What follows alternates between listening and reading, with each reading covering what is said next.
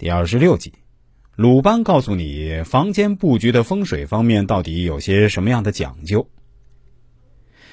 每个人家里面的房子结构都是不同的，而且从某种程度上来说，房间的布局还得遵循一定的规律。因此，我们对于房间还是需要讲究的。那么，在风水学中，房间布局风水讲究禁忌有哪些？今天我就来跟大家具体说说。房间布局风水讲究：一、房间过大。我们经常会看到电视里面有钱人或者皇亲贵族的房间，都是说不尽的豪华，一个房间甚至可以容纳好几十人。但别以为房间越大就越能显示富贵啊！房间是我们待时间最长的地方，也是我们灵气聚集的地方。如果房间过大的话，会让我们的灵气散尽的速度加快。这样，我们人就会容易感到疲劳。第二，不可以摆放太多植物盆栽。房间的面积总是有限，我们在摆放完床铺之后，就只剩下很少的一个空间了。因此，我们应该以中小盆或吊盆植物为主。在宽敞一些的卧室里，可以选用站立式的大型盆栽。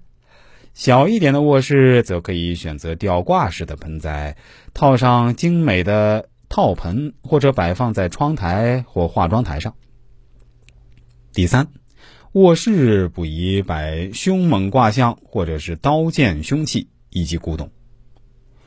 主卧室内不宜摆设凶猛的挂。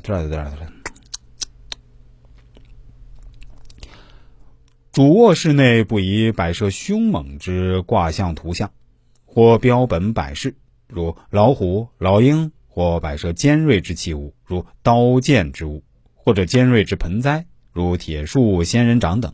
因为万物有其形，就有其象；有其象，就有其意。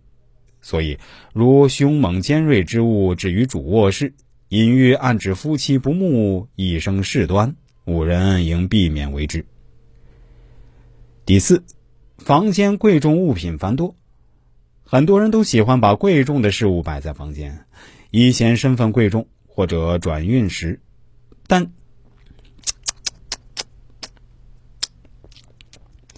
以显身份贵重或者转时运，但这样的话往往会弄巧成拙，在房间摆放过多的贵重器物，很容易压住自己的命势。如果本身的命势比较重的话，就不用太在意，但命势比较轻，比如经常生病的人，房间就不适宜摆放那么多贵重器物了。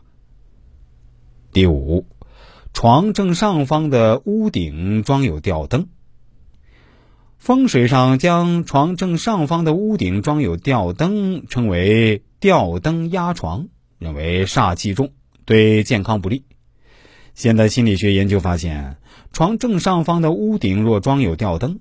确实会给人以心理暗示，增加人心理压力，影响内分泌，进而引起失眠、噩梦、呼吸系统疾病等一系列健康问题。